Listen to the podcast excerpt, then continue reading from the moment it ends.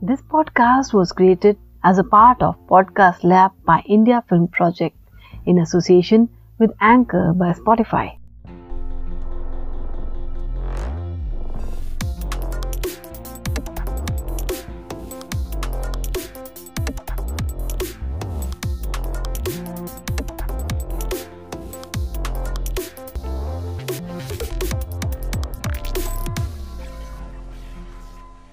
नमस्ते, आदाब, सत सलाम। मैं हूँ शिल्पी और आप सुन रहे हैं गुलशन अदब द गार्डन ऑफ़ लिटरेचर वही आज़ाद होता है बदन की कैद से काफिर, जो अपने जिस्म के अंदर जरा गहरा उतरता है।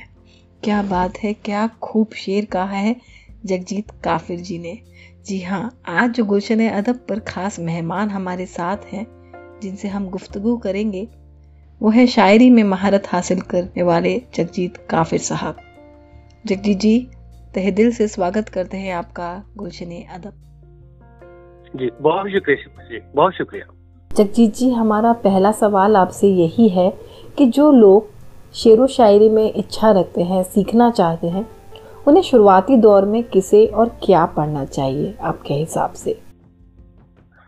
देखिए इसका अगर ईमानदारी का जवाब दूँ तो ये है कि जिस शायरी को पढ़कर आपके अंदर से वाह निकलती है आप समझिए आपका टेस्ट वही है। तो वो आप उस तरह की शायरी पढ़िए। अगर आपको रवायती शायरी पढ़ के आपके अंदर से खुशी मिलती है तो समझिए आपके अंदर रवायती शायरी के लिए शौक है। अगर जदीद शायरी पढ़ के आपको ऐसा महसूस होता है तो आपके लिए वो शायरी सही है। तो आप इस चीज़ को कोई परिभाषा में नहीं बाँध सकते। मैं ऐसा समझता हूँ।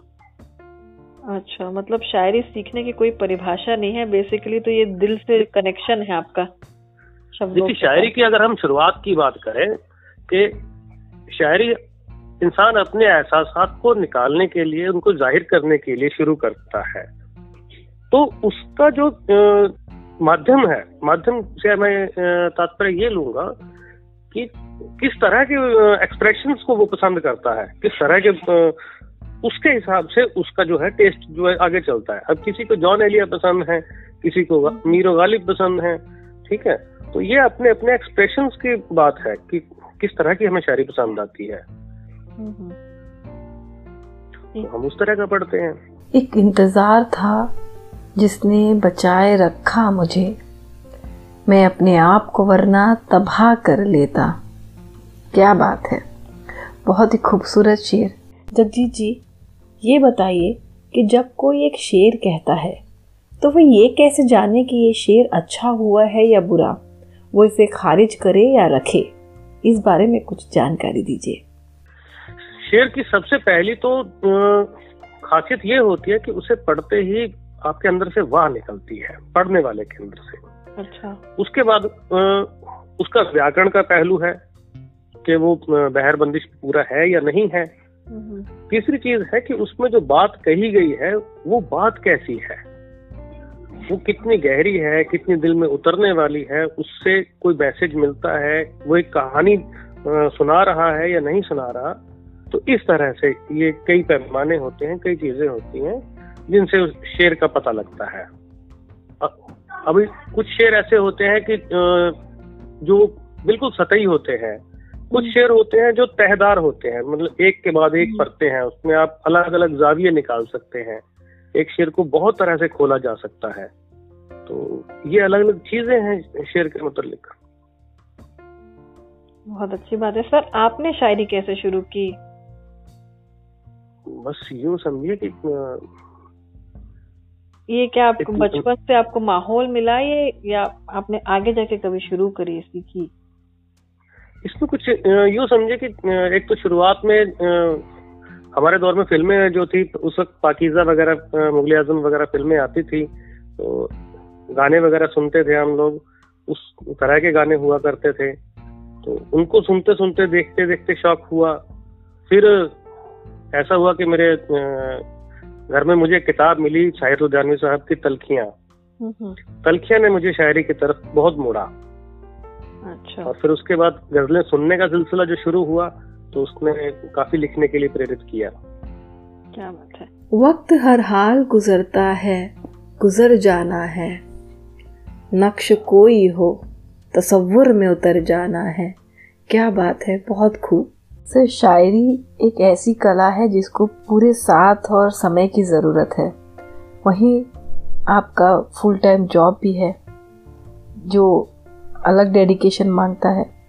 तो आप इन दोनों चीज़ों के बीच तालमेल कैसे बिठाते हैं?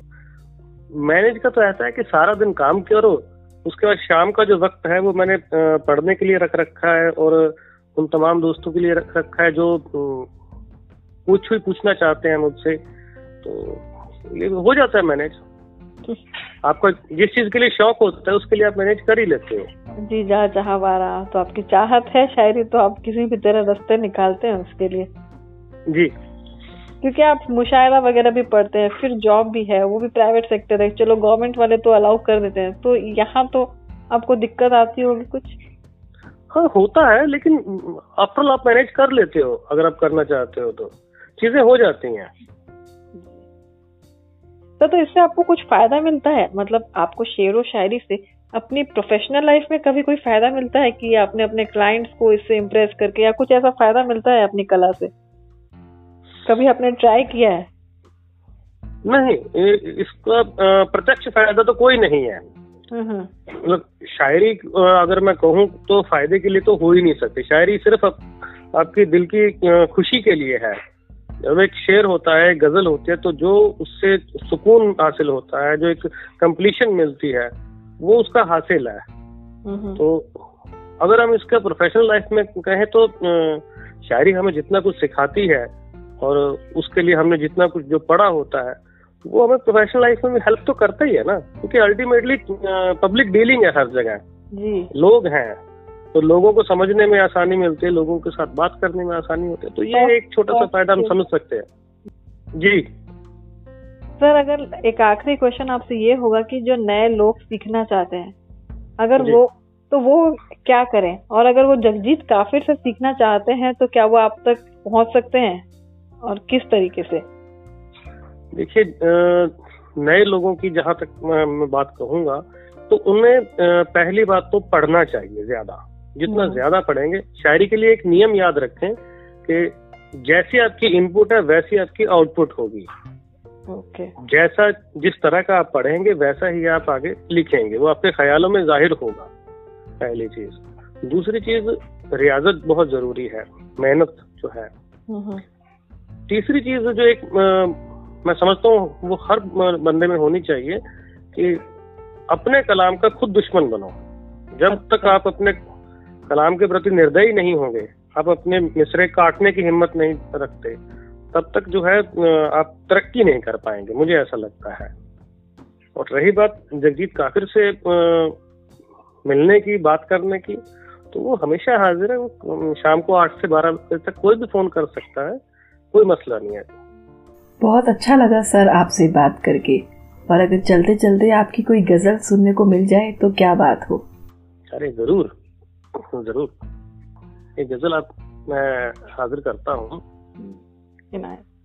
अर्ज़ किया कि चंद लम्हों की कहानी और बस फिर अलविदा। क्या बात है। आंसुओं की राय गानी और बस फिर अलविदा। वाह वाह क्या कहने। शेर हाजिर के आते आते आ गई है ज़िंदगी तकमील पर। आते आते आ गई है ज़िंदगी तकमील पर। एक रस्म जावेदानी और बस फिर अलविदा। वाह क्या बात है बहुत खूब। बहुत शुक्रिया। और शेर देखिए कि एक सजदा मुंतजिर है आरज़ू के जा नमाज़ एक सजदा मुंतजिर है आरज़ू के जा नमाज़ एक दुआ है आजमानी और बस फिर अलविदा।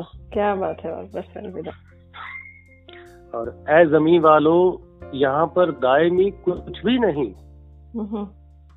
ए जमी वालों यहाँ पर दायमी कुछ भी नहीं एक इशारा आसमानी और बस अलविदा। क्या बात है इशारा।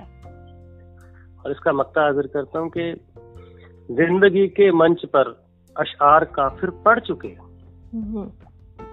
ज़िंदगी के मंच पर अशार काफिर पढ़ चुके रह गया मक्ते का सानी और बस फिर अलविदा। क्या बात है बहुत खूब। रह गया मक्ते का सानी और बस अलविदा। क्या बात है सर बहुत खूब। पर हम आपको अलविदा नहीं कहेंगे फिर आपसे ज़रूर मुलाकात होगी। किसी और एपिसोड के लिए बहुत बहुत शुक्रिया आपका। आपका भी बहुत शुक्रिया thank you sir thank you so much sir thank you तो ये थे जगजीत काफिर। फिर मिलेंगे जल्द ही किसी और शायर, किसी और लेखक के साथ। ओनली ऑन गुलशन अदब। तब तक ख्याल रखिए, खुश रहिए। खुदा हाफिज़।